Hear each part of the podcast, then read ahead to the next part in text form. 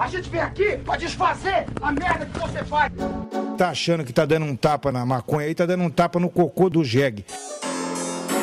Nasci no mundo, eu já comecei a fumar e nunca mais parei. Seu maconheiro! Seu merda! TH Show!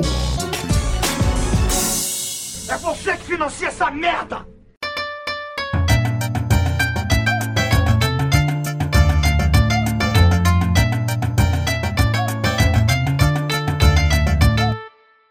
Fala, meu povo! Estamos começando mais um Tega Show Podcast aqui direto da RadioHimp.com, com transmissão para todas as plataformas de áudio desse planeta. E esse quem fala sou eu, Igor Seco, junto com meu grande amigo Marcelo Nhoque. Tudo bom, Marcelo Nhoque? Fala, meu povo! Ainda tenho que descobrir um jeito de começar essa quarta temporada e não vai ser... Não vai roubar meu Fala Meu Povo. Agora na quarta temporada, se deixa pra imitar meu bordão, não vai dar... O pessoal nem vai desconfiar, né, que eu roubei o bordão. Sabe quem roubou o Fala Meu Povo? Anderson Silva. Ah, é? Ele começa todos os shows de stand-up dele hoje falando Fala Meu Povo. O Anderson Silva, o lutador? É. Pô, não dá nem pra quebrar ele, né? Não dá. Como é que eu vou tirar satisfação com esse cara? Porra, deixa ele, né? Pode pegar, pode ficar. Tudo bem, Marcelo Nhoque? Uma nice demais, meu irmãozinho, contigo, cara. Tudo bem? Tudo bem, Marcelo Nhoque, tudo bem. Tô sempre muito bem. Principalmente agora nesses episódios de sexta-feira, recebendo os convidados que estamos recebendo aqui. Hoje, um convidado que veio contar um pouco de história pra gente, que veio ensinar um pouco de história pra gente, Marcelo Nhoque. Contar história, parece que o cara vem chegar cheio de mentira aqui, pô. Não, isso aí a gente já separou no episódio sobre Lorota, que teve esses dias aí no TH Show. Sobre papinho. Mas o convidado de hoje, ele é professor de história e escritor dos movimentos sociais. E eu provavelmente estou esquecendo algumas coisas, mas seja bem-vindo e se apresente então. Eras Feliz. Como que tá? Salve, galera. Feliz? Tudo bem, tudo firme aqui, tudo massa. Um pouco de calor, um pouco de desespero, né? No Brasil 2021, mas tudo bem. Eu sou Eras Feliz, faço a frente da divisão de comunicação da Terra dos Povos, que é uma articulação de movimentos sociais, comunidades, povos, territórios, em luta por terra e território, né? Eu sou professor da educação básica, né, dou aula de história no ensino médio, aqui no interior da Bahia, em Valença.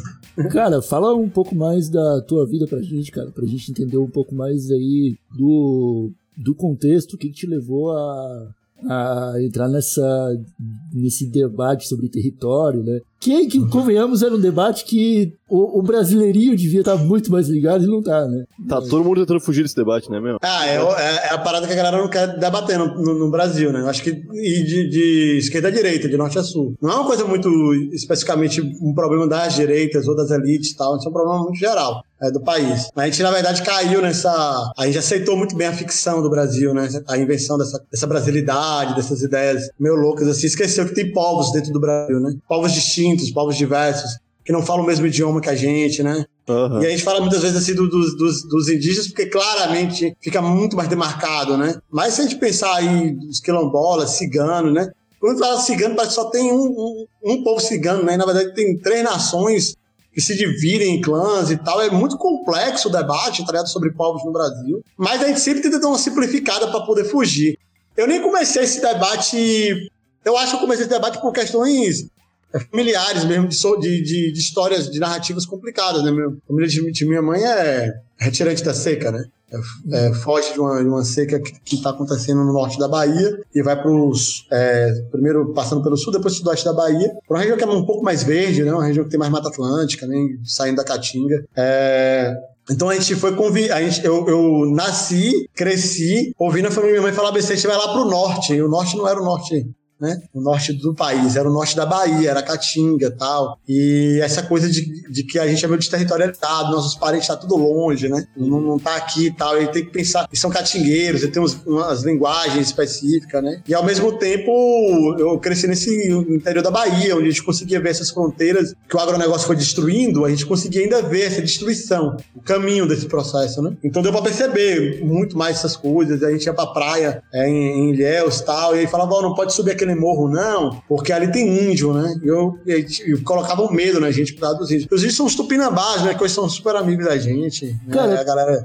pior que isso aí, eu já ouvi aqui em Palhoça também, cara. Aqui em Palhoça, não sei se você pode ter ouvido falar, que tem a comunidade indígena do Morro dos Cavalos, tá ligado? Que sim.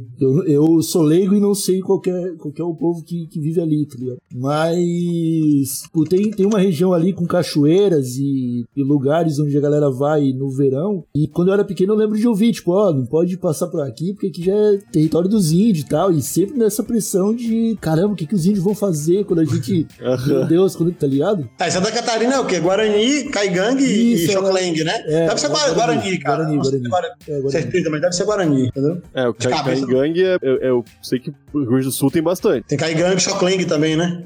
Kaingang, Xokleng e Guarani, as três nações mais numerosas aí na região. Isso é uma coisa muito do Brasil, cara, não é uma coisa especificamente, né? Eu acho que cada vez mais a gente tem que começar a observar que essas experiências comuns não trazem exatamente uma ideia de Brasil pra gente, mas nos dão uma experiência de que nós estamos o tempo todo falando de povos, né? De outros povos, de outras...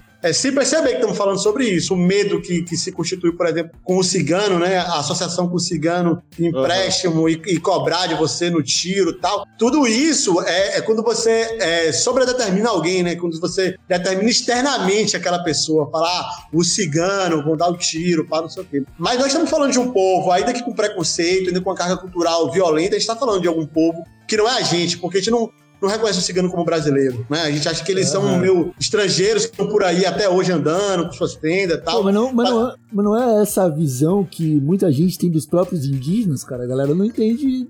Mas é isso mesmo. Eu acho que eu tava dando um saque nessa coisa aqui do contestado, né? Lendo essas coisas do contestado aí do sul do país. E era isso, assim, os caras, a diferença era muito grave entre os caras que viviam e queriam fazer as fazendas e que ainda né, no século XIX e tal, tinha bugreiros, eles chamavam de bugreiros, que eram os caras que capturam índio, mano. Capturar pra uma mulher ser escravizada como secretária do lar, né, tipo, doméstica e tal. Os caras faziam isso, cara, pra pegar alguém pra ser ama de leite, né, pra criar o filho dos brancos e tal. Você está falando depois da abolição da escravidão e tal, ainda existia, no início do século XX existia. E a diferença era essa, né? Que esse povo que vai fazer o contestado e tal, por exemplo, eles já não... Eles tinham uma coisa de elogiar o índio, assim, de colar com os índios, entendeu? Com os indígenas e fazer uma relação ali de aliança. Então, a gente está num país muito assim. Eu entrei nesse debate, num debate no sentido de participar, de fortalecer, porque na faculdade comecei a ler sobre os zapatistas do México, de Chiapas, e aí comecei a traduzir os textos, depois comecei a entregar uns livros em aldeia indígena, no MST e tal. E aí conheci os caras, assim, depois que eu conheci os caras, a gente teve uma amizade e tal, e aí tempos mais tarde eu volto pra poder ajudar a galera que eles já tinham feito uma aliança entre sem terras, quilombolas, Tupinambás, Pataxó Hã-Hãe, no sul da Bahia, na Mata Atlântica, chamado Terra dos Povos. Aí eu volto pra poder ajudar eles, e aí não deixei mais, assim. Eu sempre fortalecido, construído com eles e tentado reverberar um pouco esse debate sobre terra, sobre território, que é uma coisa central, assim, pra gente. Tanto em pensar de autonomia desses territórios dos povos, como também pra gente que não é desse contexto, a gente que é da cidade, entender como nós somos dependentes também desse reconhecimento, né? Quando a gente fala de um território indígena, a gente está falando também de um lugar muito preservado, né? De defesa da natureza, do bioma e tal. O Território dos Povos é um grupo formado por quem? A Terra dos Povos, eles, assim, na origem, Pataxó Hã-Hãe, Tupinambás, sem terras de organizações diferentes, MST, MLT, porque SETA são vários, né? Que formam esse... Mas rola essa união, assim? E aí eles em 2012 eles se reuniram, velho, viram que eles estão com problemas muito parecidos, e aí falaram, velho, vamos tentar se ajudar. Começou por causa do sul também do Brasil, a gente tem uma relação muito amorosa com o sul do Brasil, porque os guaranis deram um punhado de milho crioulo, né, de semente de milho crioulo, e aí a gente reproduziu esses milhos crioulos aqui. E aí todo mundo começou a ter uma rede de milho, de semente, de feijão, sobretudo de milho nesse período aí. Que veio aí dos guaranis, porque a gente estava vivendo aqui um período em que não tinha mais a semente natural, a semente... A gente estava num processo de semente da Monsanto, dessas empresas perversas aí. Cara, uma semente podre, né? A gente já conversou há anos isso. E a gente já conversou isso aqui no Tega Show há muito tempo mesmo. Há muito tempo. E é uma coisa, cara, que nós maconheiros e cultivadores temos que estar ligados também, porque a manipulação genética das sementes de ganja já acontece amplamente fora do Brasil, inclusive utilizando e registrando genéticas brasileiras como se fossem deles. Tá ligado? Sim. Maga Rosa, Cabrobró, todas essas paradas que a gente ouve na cultura popular maconheira do Brasil aqui, os caras estão lá fora só, tipo, usufruindo dessa genética pra fazer planta forte, tá ligado? Uma pesquisadora indiana dessa coisa da semente, né, uma física que trabalha com essa defesa da semente, a Vandana Shiva, ela fala que essas empresas de genética de semente, elas quase sempre fazem isso, Igor. Elas observam um povo que aperfeiçoou fez uma variedade, desenvolveu bem uma variedade, pegam um pouco de semente dali, entendeu? Anula o gene de reprodução, ou seja, para que não possa ser reproduzida, e registra como se fosse dela, entendeu? Então, por exemplo, eles pegaram no Sudeste Asiático, de campesinos que conseguiam plantar arroz com água salinizada. Caraca. Porque tinha tufões, né, furacões que jogavam muita água salgada dentro do continente. E esses caras foram ali selecionando aquelas espécies que conseguiam sobreviver a isso. E eles acabaram fazendo uma variedade de arroz resistente ao sal. Os caras pegaram e registraram como se fosse deles, entendeu? Então, assim, o grande capital.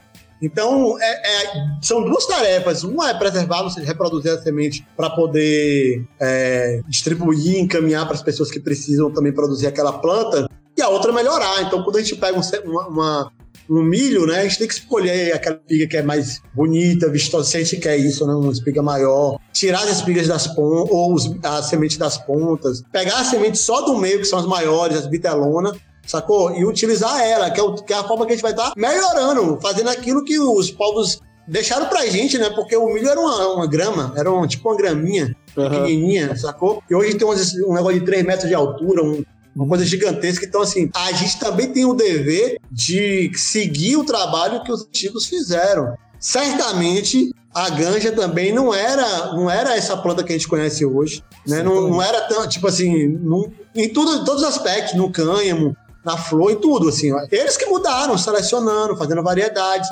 E a gente tem que continuar fazendo isso e continuar preservando a semente, né? A semente crioula, a semente verdadeira, né? Natural. Pô, é uma loucura esse lance do... Tem muitos povos indígenas que deixaram de existir nos últimos tempos, né? Eu tava lendo esses dias uma matéria sobre o quanto de medicina que se perde a cada língua deixada de falar, né? No Brasil.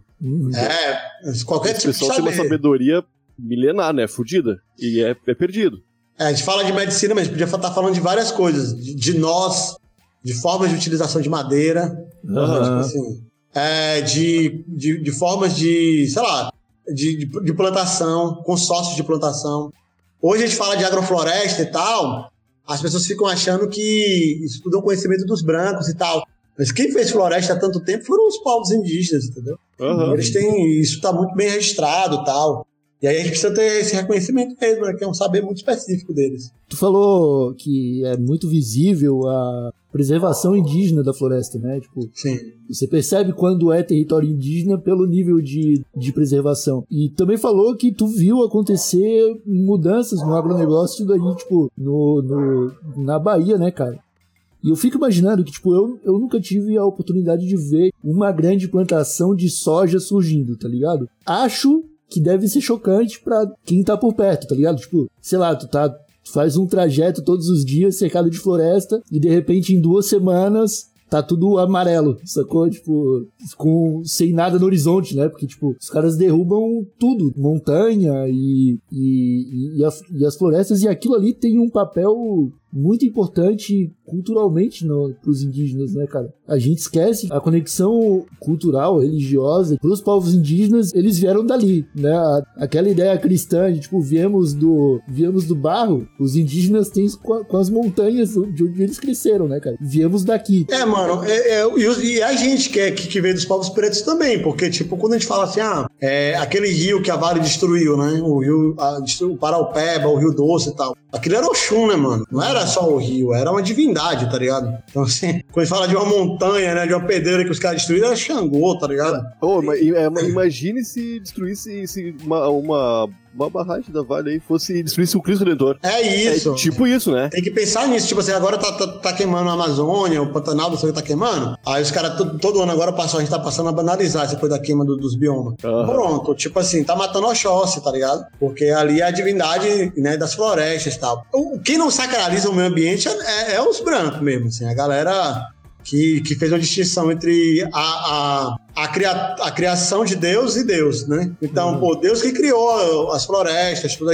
Quando a gente vai ser catequizado, a gente não aprende isso. Que aí, no quinto dia, Deus fez os homens, mas assim, antes, Deus estava fazendo o mundo, então ele fez floresta, rio, botou o nome dos bichos, coisa toda. Ele foi fazendo. Aí a gente separa. Diz que não, tipo, tá ligado, velho? Pode fazer isso mesmo, pode queimar. Tipo, você sabe, assim, você tá falando assim que um presente, que é a divindade maior que você acredita que te deu, e você tá falando assim, pode destruir de boas, tá ligado? É meu louco. É. Mas essa dissociação funcionou. Funcionou. A gente não pode dizer hoje que nós não temos uma grande dissociação, porque nós temos essa dissociação. Temos várias, da nossa cultura. Como? Temos várias dissociações do Brasil, né? A gente, cara, eu acho... Eu tiro muito o exemplo pelos debates que a gente vê no Twitter, tá ligado? Que eu quero ter um exemplo de descolamento da realidade, eu vou pra TL ver o que estão debatendo, porque sempre é alguma coisa que, sei lá, cara, a gente tá acostumado a mudar o tema do debate em duas frases, saca? E aí a gente vê, sei lá, um Osmar Terra do Caralho na Câmara dos Deputados começar uma frase falando de uma coisa, terminar falando de outra, e a gente acha normal, pra gente passar naturalmente. Porque eu acho sempre é dificultar.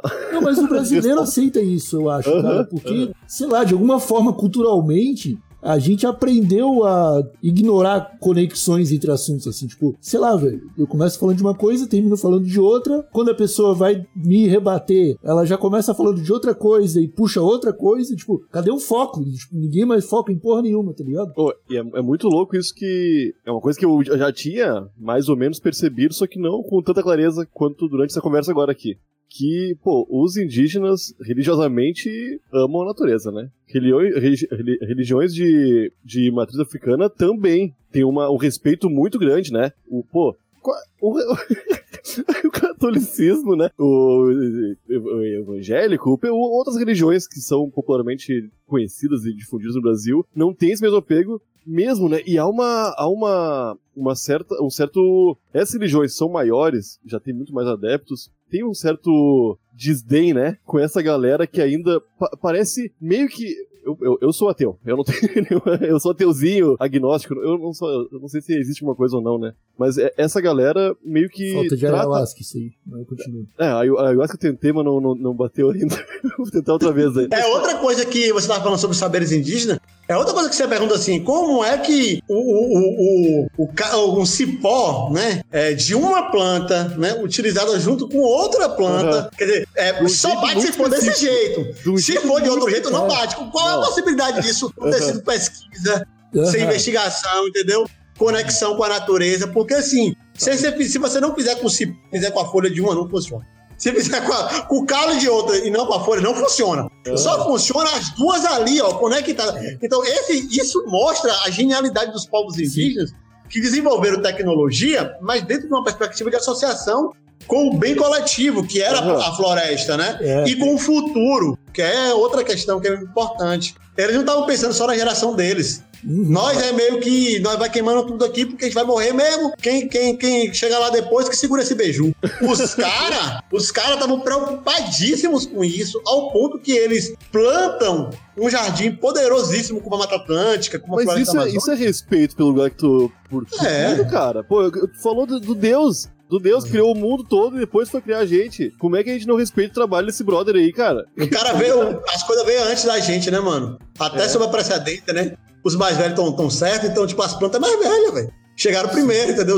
Os animais chegaram primeiro, tá ligado? Pô, mas as religiões de gente branca não olham pra indígena e até Umbanda, essas coisas, como se fossem religiões. Coisa de tipo, preto, coisa de índio. A gente olhando pro pessoal que usa Facebook ainda, né? Meio que é atrasado. Agora, Nhoque, sabe que isso tem a ver também com isso, né? Com a desvalorização das pessoas. Quando a gente fala que o preto, ele não era humano, né? Ele não era considerado gente, então ele é desvalorizado, né, com o processo de escravização. O indígena, embora tivesse uma série de normas para não escravização indígena, eles também estavam sendo escravizados, até quando os pretos estavam sendo escravizados, rolou escravização, sobretudo no norte. Aí no sul também, né, e no sul também era... É muito forte isso nesse lugar, mas as pessoas são desvalorizadas. Se elas são desvalorizadas, portanto, sua cultura, seus modos de vida também são desvalorizados, né? Porque sim, é a mesma associação que a gente faz com o valor que dá uma violência na França, né? Todo mundo pray for France, né? Então todo mundo começa a rezar, muda o logo. Lembra que o povo mudou o logotipo do Facebook pra botar, pra rezar pros franceses? Porque 11 pessoas, ou 17, morreram na França por um atentado. Meu parceiro, isso aqui no Brasil, teve na Bahia, né? Há uns tempos atrás, teve 9 ciganos de uma mesma família assassinados pela polícia. Se fosse botar pray for ciganos, tá ligado? Tipo... E no Brasil a gente tem que ficar todo dia mudando, entendeu? Tipo, pray for favela de não sei onde, pray for indígena e tal. Porque não ia parar, mas como o PIB francês é grande, você valoriza o povo francês. É muito louco. Então, o valor, ele tá associado também a isso. Então, é muito mais valorizado aquelas vidas daquelas pessoas e, portanto, aquela cultura, aquelas coisas. A gente tá aqui no TH Show, dá pra falar essas coisas. Em parte, o mundo europeu, canadense, estadunidense, assumiram uma cultura pró-uso de cannabis. Assim, ninguém vai falar que os liberais brasileiros, os grandes empreendedores brasileiros não sabiam do valor do mercado da cannabis. Eles sabiam. Ninguém pode falar que esses caras não estavam antenados num potencial econômico, no sentido, né, de tudo da planta, medicinal, tudo, lazer, tudo.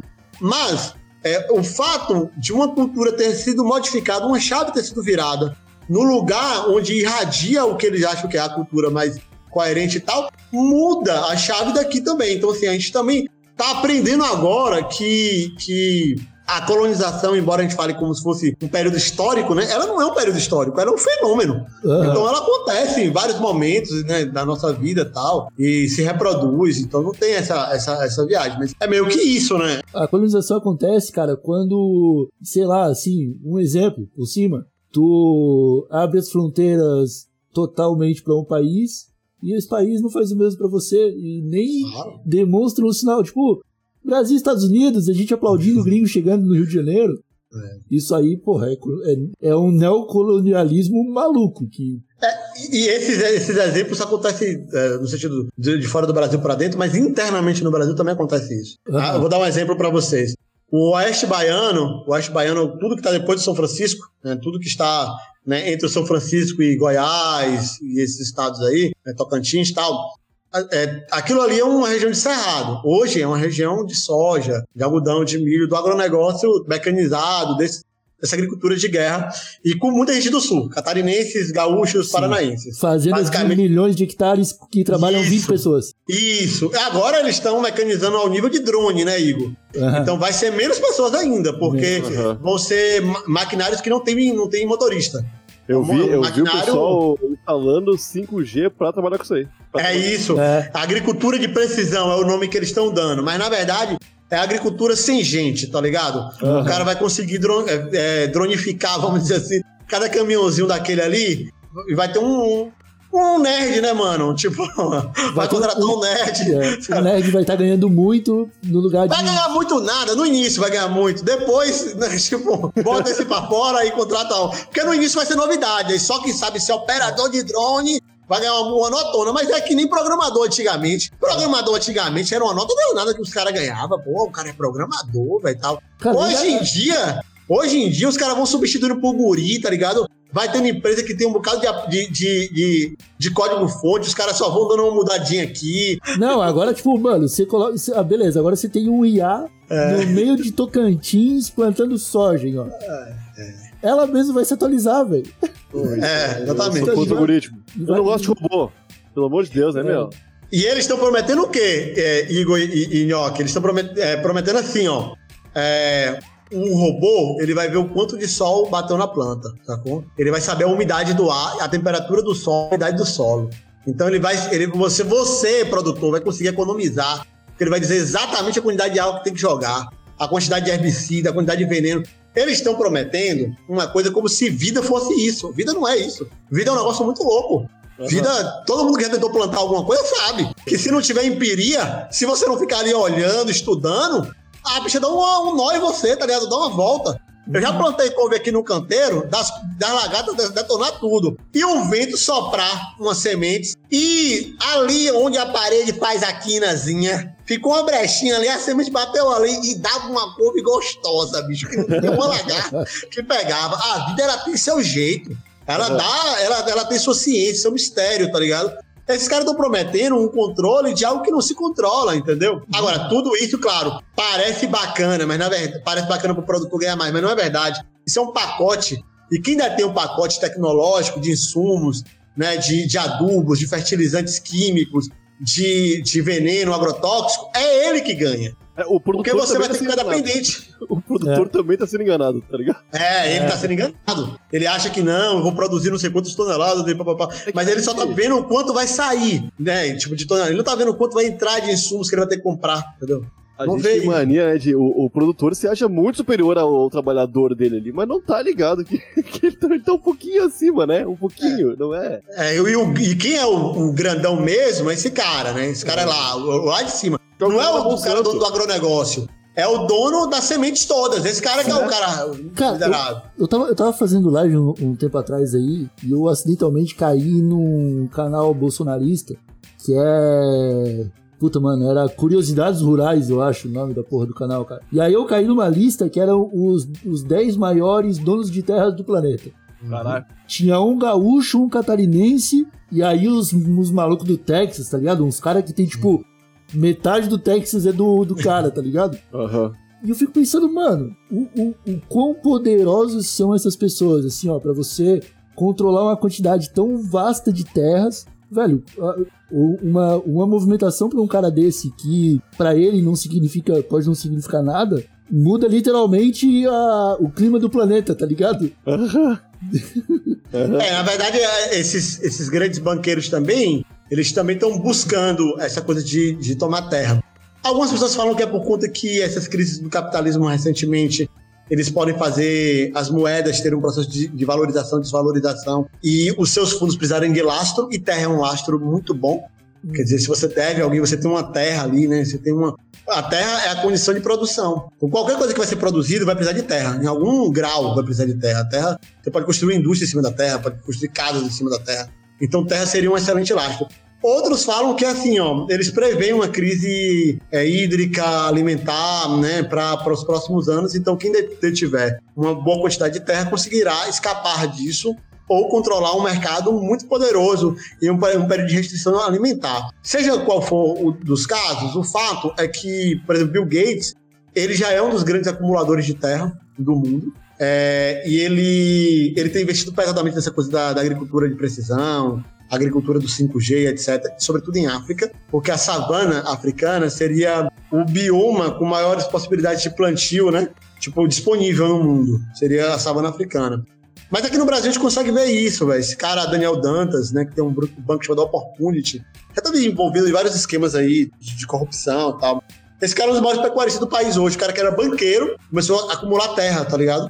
Então isso dá um sinal pra gente. E um sinal que dá, Igor, é que os ricos, os brancos ricos, os caras que são multibilionários, eles já entenderam o valor da terra. Falta as pessoas pobres e as pessoas de esquerda entenderem o valor da terra. E começar a pautar o debate sobre terra.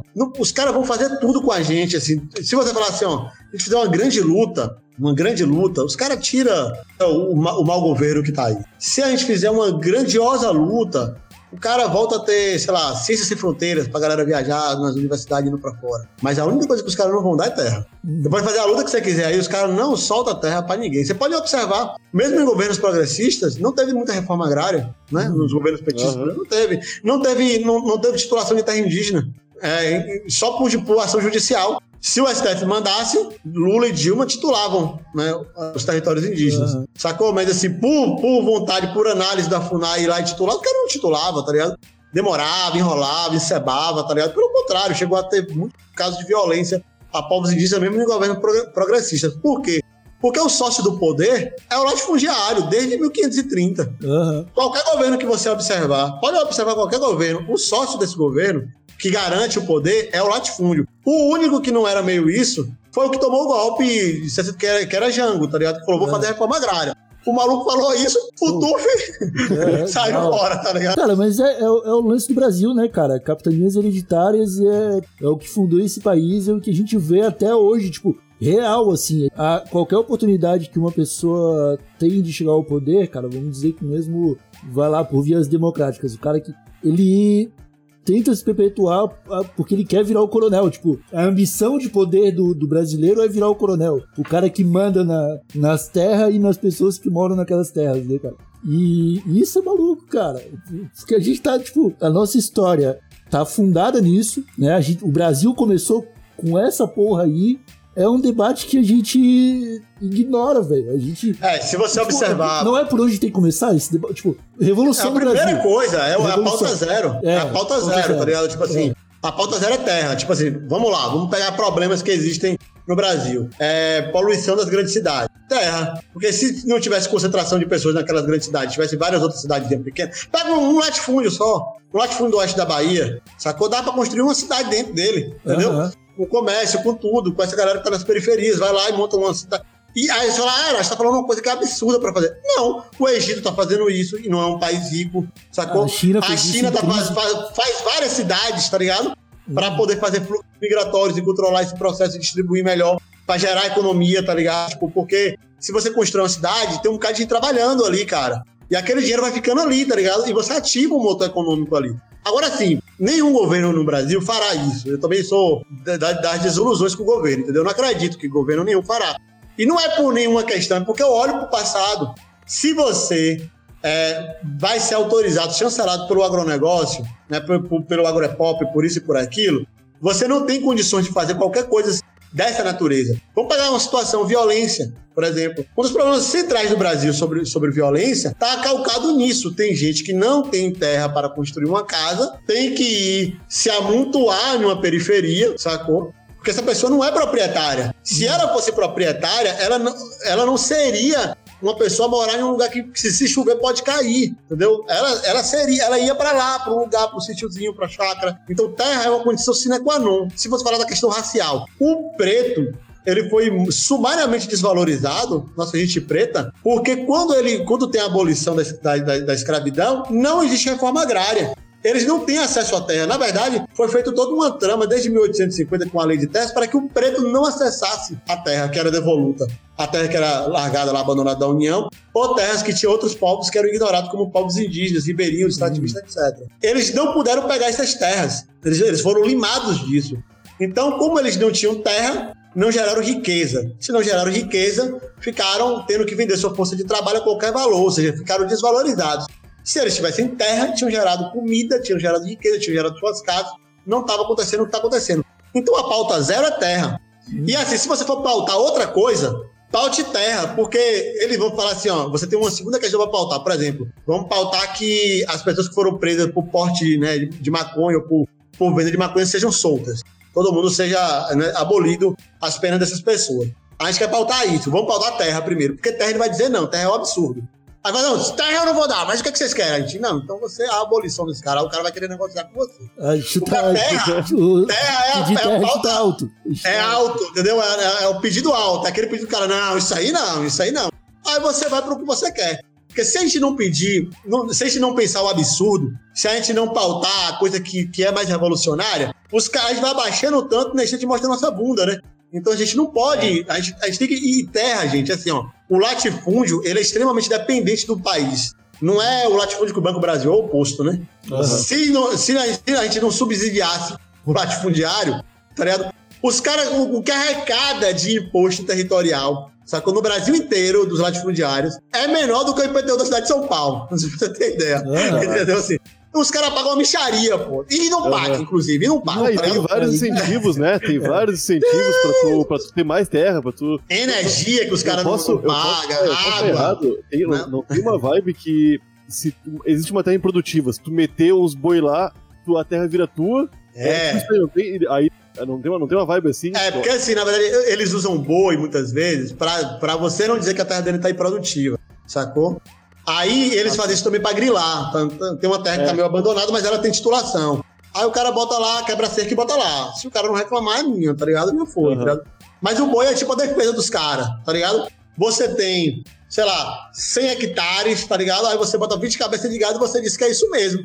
Que os 20 cabeças de gato tá usando 100 hectares. Não, meu parceiro. Não tem condições de estar utilizando 100 hectares. Você tá... Pra ele, não, mas eu não deixei produtiva, não. Eu tirei 60 quilos de carga esse mês. Né? É por conta dessas pessoas que a gente ouve falar. Essas vacas ouvindo ópera aí. Porque essa galera aí. Ô, Eras, e como é que é, bicho, no meio dessa loucura toda, ser professor de história de uma galera que... De alunos que às vezes estão mal informados ou estão com ideia errada, cara, não é? Ah, cara, eu tenho duas coisas assim que eu acho. Meus alunos, a maior parte, são pobres, né, velho? E pobre é um bicho que é mal informado, mas entende o jogo do rico, velho. Os bichos pegam rápido, tá ligado? Então, assim, a gente tem dificuldade de aprendizagem e tal, mas os caras falam, rapaz, isso aí eu tô ligado, porque todo mundo conhece o nível de safadeza que os ricos fazem na vida da gente. O que os nossos alunos pobres não conseguem entender é proporção. Proporção, assim, ele acha que o cara que é rico aqui, que é chamado de rico aqui em Valência, tá ligado? Ele é rico. Ele não entende a diferença de milhares pra bilhões, entendeu? Ele não entende a diferença do dono da padaria pra Lumas. É isso, mano. Tipo, os caras falam assim, não, fulano tá aqui é rico. Eu falei, não, ele tá mais perto da gente do que de um rico. O cara fala, não tá, não, professor. Tá mais perto da gente do que de um rico. Aí você mostra a escala do que é um bilhão, por exemplo... Aí o cara, aí ele vê que o cara tá colado na gente, coladinho assim na gente, entendeu? Aí fica fácil, entendeu? Compreender esse processo. Mas assim, eu gosto, cara. Eu super gosto de dar aula, tá ligado? Pra ensino médio. Eu gosto mais de dar aula do que pra ensino superior, quando rola. De dar aula pra ensino superior, eu prefiro dar aula pro ensino médio, porque eu acho que a juventude tá mais no âmbito de se levantar, de se questionar, de aprender, sacou, velho? Então eu não tenho muito reclame quanto a isso. O que eu sinto é que falta referências para a juventude, saca? Boas referências. Boas referências que eu falo é de conduta, né? Falta se inspirar em pessoas que tenham transformado o mundo. É, não precisa ter herói, mas é muito bom ter alguém para você olhar e falar bem assim, olha, tô indo por aqui, eu acho que é um bom caminho. Cara, é nesse ponto aí que eu passei a prestar mais atenção no trabalho que o Emicida vem fazendo, por exemplo. Porque ele pegou uma cultura que a gente já conhece, né? Ele pegou o MPB, traçou um paralelo com o hip hop e a música negra dos Estados Unidos, que a gente simplesmente ama e venera aqui no Brasil, e criou o neo samba, né? A simbologia de, tipo, daquela música que nasce aqui, vai pra lá, volta pra cá e a gente recoloca a cultura brasileira de novo no centro de uma discussão cultural, né? Tipo, de caralho, velho, olha só o que a gente tá fazendo aqui, é massa, é bonito, aproxima a gente da nossa origem de brasileiro, né, cara? Que é uma coisa que me lembra também, que eu tava vendo hoje mais cedo o vídeo do Galo de Luta pra Folha. Tô ligado. Ele fala, cara, aquele vídeo é lindo, velho, porque o discurso do Galo é perfeito, assim, tipo, 14 minutos de ouro, revolucionário, tá ligado? E, cara, onde que eu queria chegar? Eu já esqueci, mas é tudo isso junto, tá ligado? Tipo, é uma discussão que me leva a pensar em tudo isso. Na verdade, assim, eu super acho que o MC tem para várias questões, sacou? Ele representa um bom exemplo, uma boa inspiração, seja pela sua caminhada de ascensão socioeconômica, de trazer pessoas junto com ele. Isso é bonito, né, cara? Eu acho que trazer pessoas, né, com você vai levantando e depois puxa alguém, isso é sempre muito bonito. Mas eu acho que o povo preto, ele é um povo muito solidário. Ele tem muito essa galgado numa experiência de solidariedade, sobretudo quando ele está em comunidade, né? Então o terreiro, por exemplo, é a religião de terreiro é uma religião que a festa é comida, né? É rango coletivo, tá ligado? Então, assim, isso tudo mostra que a espiritualidade também é congregadora, abraça, tal, traz os seus. E tem toda uma experiência daquilo ali. Quando eu falei sobre essa coisa da inspiração, eu acho que pessoas como Emicida são fantásticas. Eu acho que pra galera de São Paulo, a galera que tava querendo pegar uma bike, pegar uma motoca pra poder entregar, e, quando ele olha o Galo, tá ligado? Aquela dignidade, falar com aquela hombridade, ter passado tanto perrengue recentemente, né? E se manter radical, porque assim, metade da galera teria pelegado, assim, na condição do Galo. Com um bocado de visualização, de like, de seguidor, disso, daquilo, sacou? O cara tinha fechado com o partido, um bocado de gente já tinha fechado com o partido, já tinha parado de falar de questões radicais, não falava de revolução, quem dirá de revolução na periferia, sacou? O cara já ia para um negócio. Por quê? Porque o cara ali tem consciência, Igor, que se ele dá uma pelegadinha, se ele dá uma piada no discurso dele, com aquele tanto de seguidores ali, ele faz uns comerciaizinhos ali, e um comercialzinho daquele ali pode ser mais vantajoso do que 2 semanas de motoca, né? Então, tipo assim, e aí o Galo não, mano, ele manteve aquela parada ali. Aí você fala, mano, isso aí inspira. Agora, inspirar por si não bota o povo no caminho, né, velho? A gente precisa do exemplo, o exemplo que arrasta. É um exemplo também de projeto, porque a gente sabe que a gente não vai ter 10 laboratórios fantasma no Brasil, sabe? A gente tem consciência disso, cara. E a gente teria potencial para ter muito mais. Mas a violência da indústria cultural não permite isso, sacou? Ela abre umas brechas ali que dá para ocupar. Se você começar a encher o saco, mas ela te quebra, sacou? Porque é muito violento esse processo. Então, quando eu falo também de projeto, eu tô falando assim, inspirar para uma caminhada, tá ligado? Inspirar para uma... Pra você falar, pessoal, eu vou fazer um paraíso na terra. Eu vou fazer um lugar que vai dar inveja pra todo mundo, que o povo vai querer lutar por terra pra construir isso aqui. Esse processo, ou outra questão, né? Ou vou construir aqui uma organização que consiga congregar na periferia, mas tratar comida, botar comida na mesa da galera, emprego e tal. Eu acho que a gente tá precisando desse processo de inspiração pra falar assim, tem rumo que não seja o rumo do capitalismo, da destruição. Falta isso hoje pra juventude. A juventude tá ansiando pra fazer luta.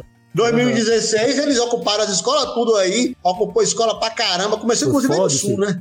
Pra que não for uma coisa absurda, mano. E que moleque é esse que fizeram essas ocupações, não vai fazer mais? Vai, pô. Agora, pra onde a gente vai rumar? Pra gente também não rumar pra urna só, né?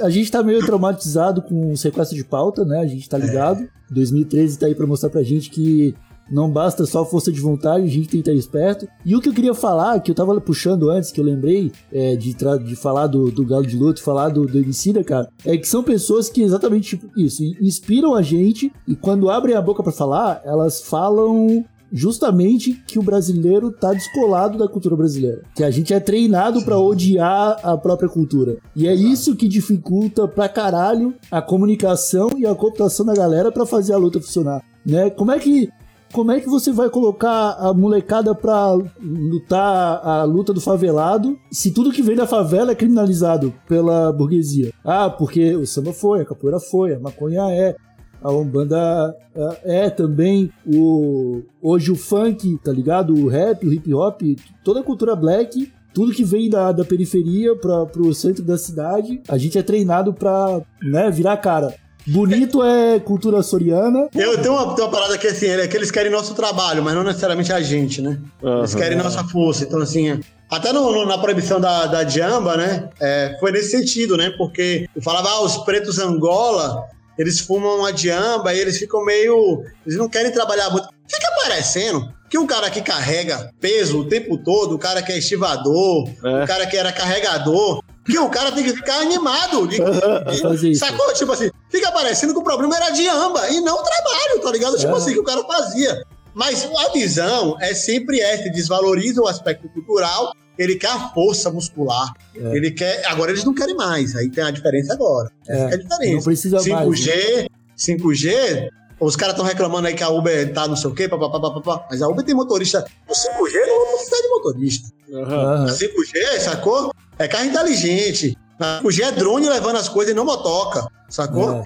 Então, tipo assim, o que vem pela frente, e é por isso que faz sentido o genocídio. Tá ligado, Igor? Tá ligado, Marcelo? Tipo assim, o genocídio é assim, mano, vai ficar com a segurança social prejudicada com esse tantão de gente aí sem trabalhar, sacou? A gente não precisa desse tantão de gente. Precisa matar, mano. Precisa Fazer esses caras sair fora, ir para outro país, morrer, porque eles não vão precisar mais desse tantão de gente. O agronegócio é a prova cabal disso, entendeu?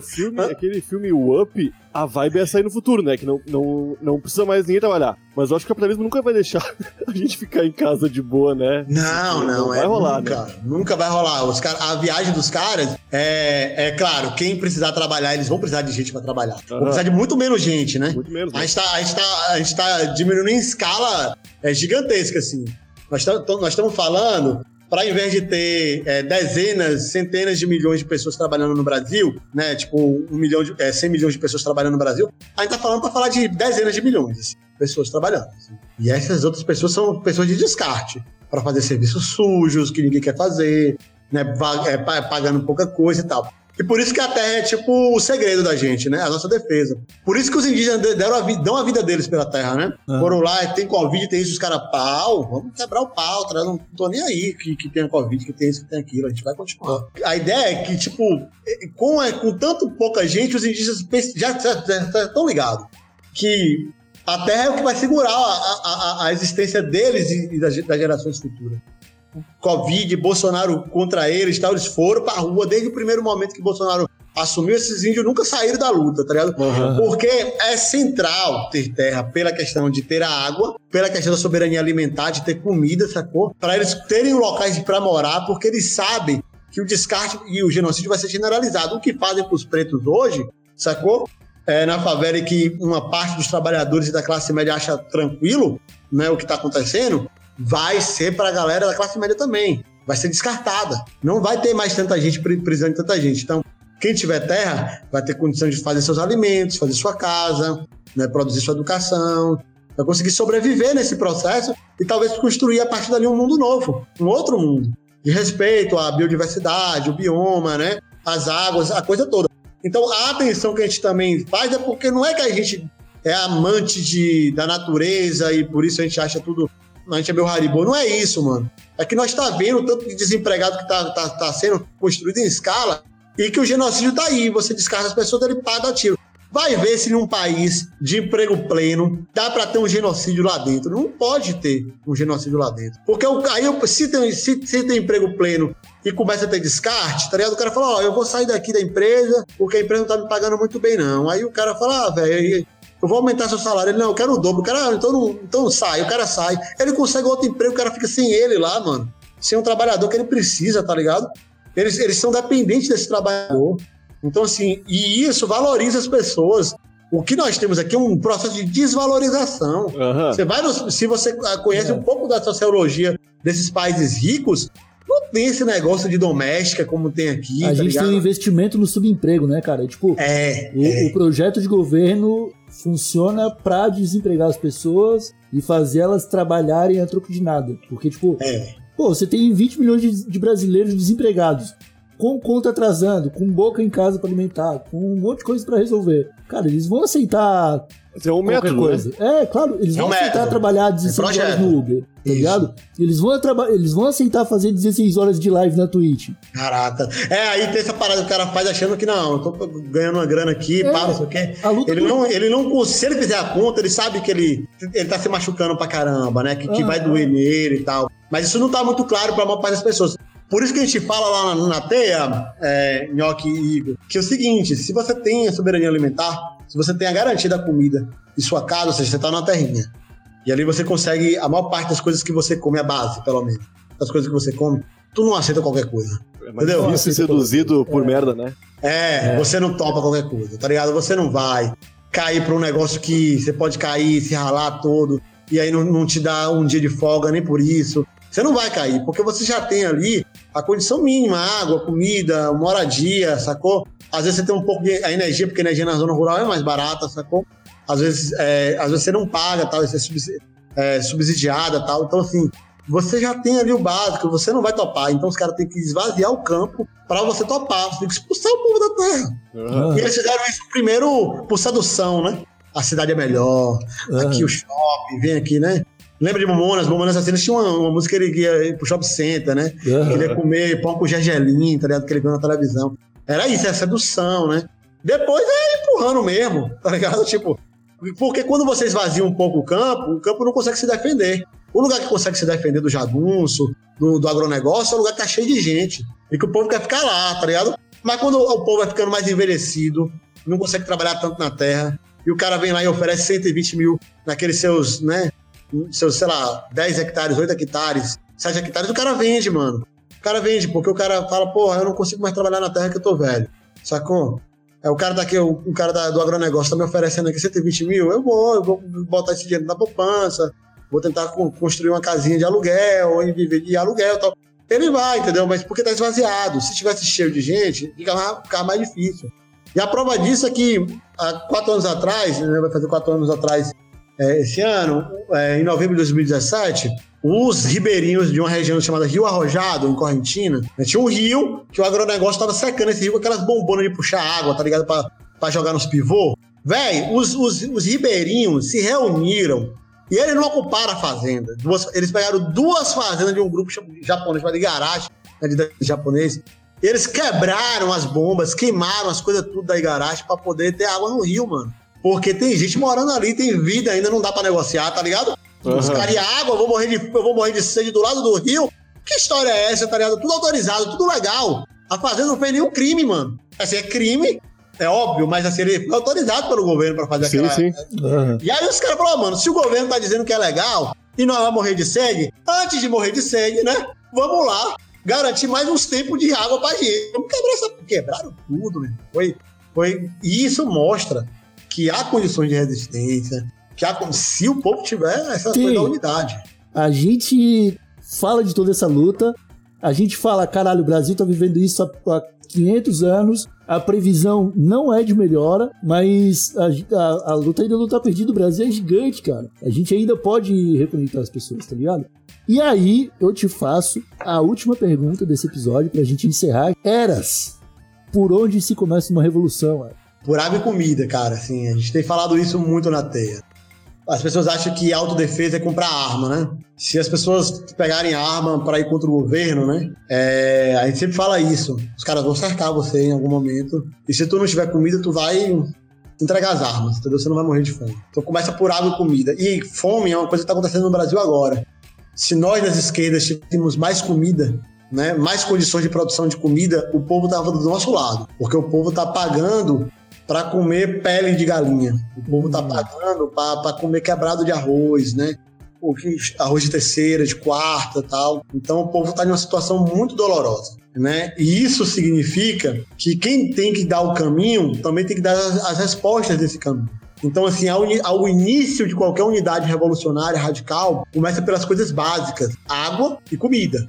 Água, porque a Caatinga está se desertificando, um deserto do tamanho da Inglaterra. O sul do país todo enfrenta uma crise hídrica, um colapso iminente, na verdade, né? Se você tiver as fotos do Rio Paraná, é de chorar. As fotos do Rio Paraná é uma coisa desesperadora, né? As coisas, o que a gente tem observado. E nós, portanto, precisamos chegar nas pessoas naquilo que é o objetivo.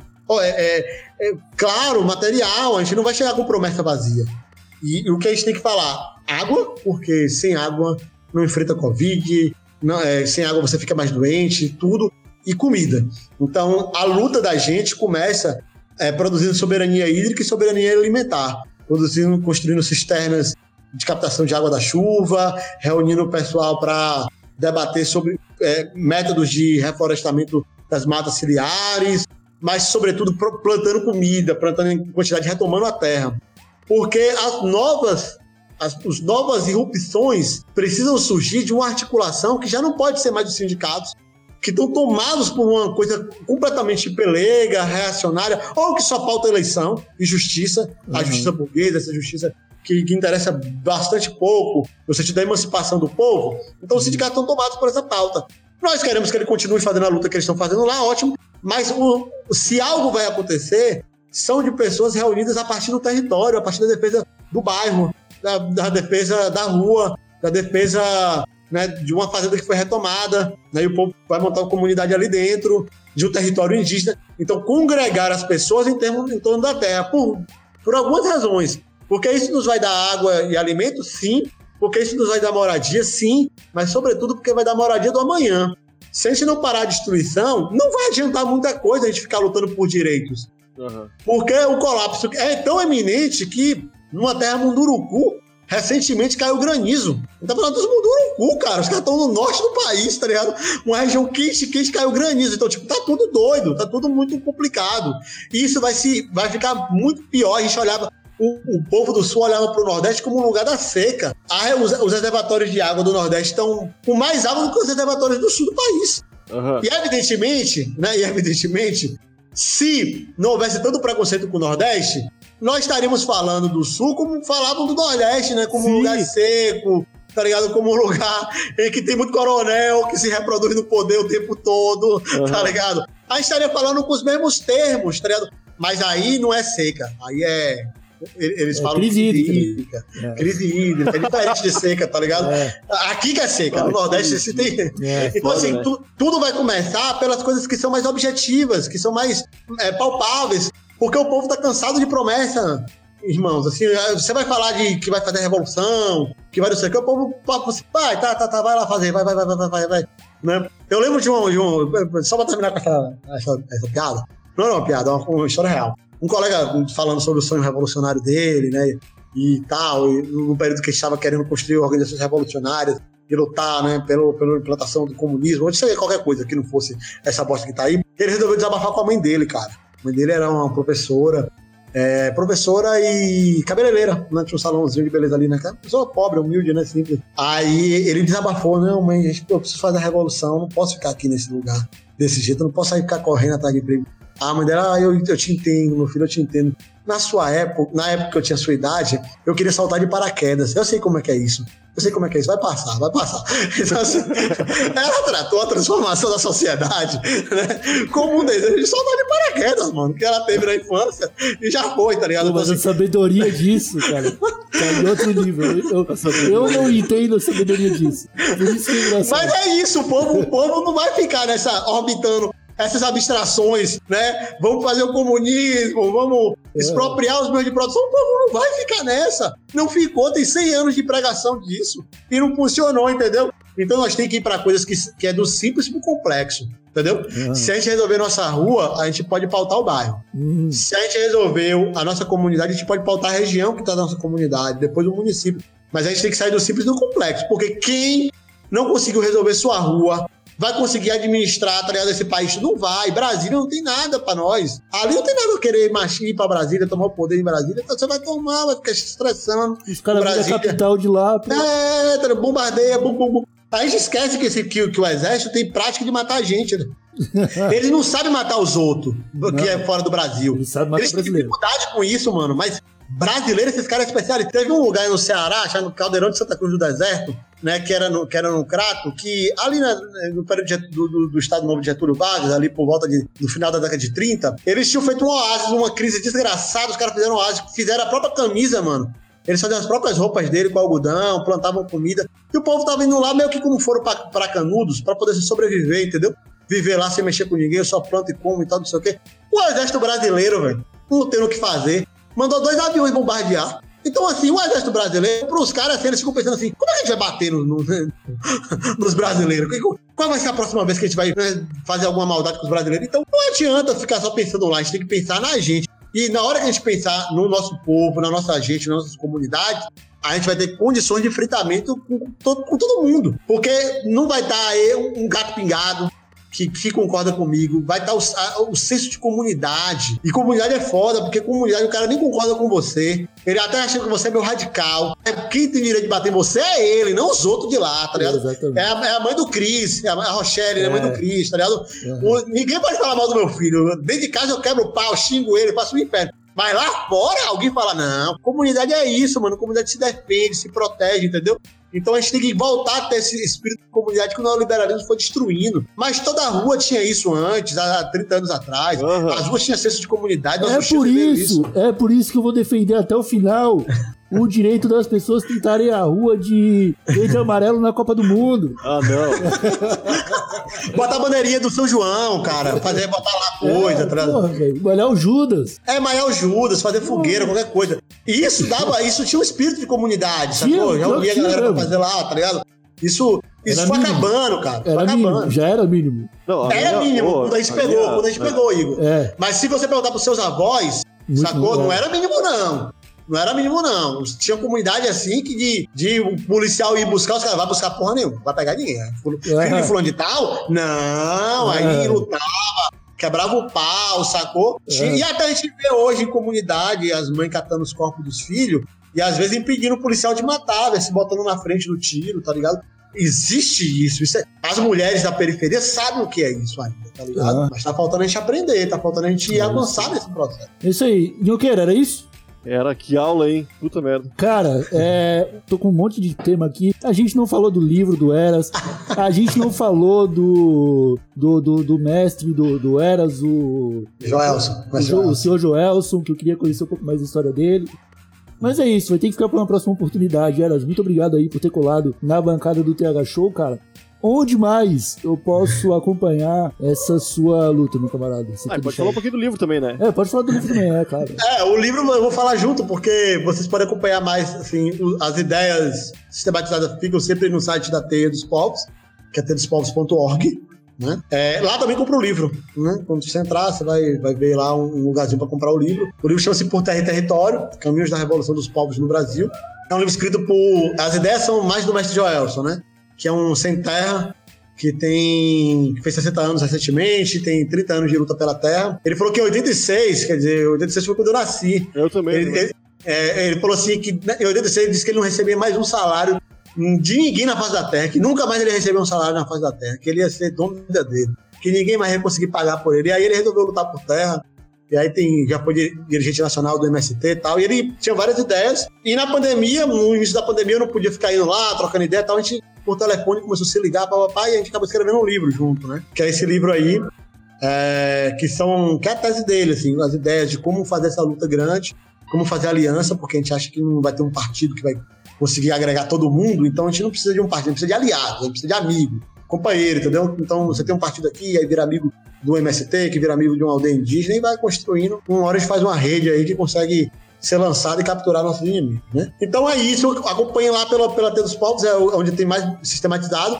E no perfil é @erasfeliz, agora esse tem um H aí depois do A, que atrapalha a galera, mas acha fácil lá no Twitter e tal, vai achar fácil. A gente vai marcar seu perfil em todas as publicações aqui, Instagram, Twitter, o que tiver pra marcar a gente marca. E tem um, a gente não falou, mas tem um fixado do Twitter que é sobre álcool, galera. Aí tem um texto no Medium. Eu parei de escrever no Medium, mas esse texto do Medium vale a pena, que é o gigante pode estar de ressaca. Acho que vale a pena a galera sacar pra pegar um pouco da ideia. Todo esse lance do álcool aí, cara, é um episódio à parte que eu sinto que a gente... falaria quase tudo que a gente falou no episódio de hoje, tá ligado? Porque no fundo, a luta é sempre a mesma. É a mesma coisa. O fundamento é esse, né? O resto são arranjos, né? Penduricários da luta. Mas é isso, meus amigos. Então, nós vamos encerrando esse episódio do Tega Show. Muito obrigado a todos que nos escutaram até aqui. Voltamos na terça-feira com um episódio maluco. Então é isso. Abraço de longe. Até a próxima. Tchau. Falou, moçada.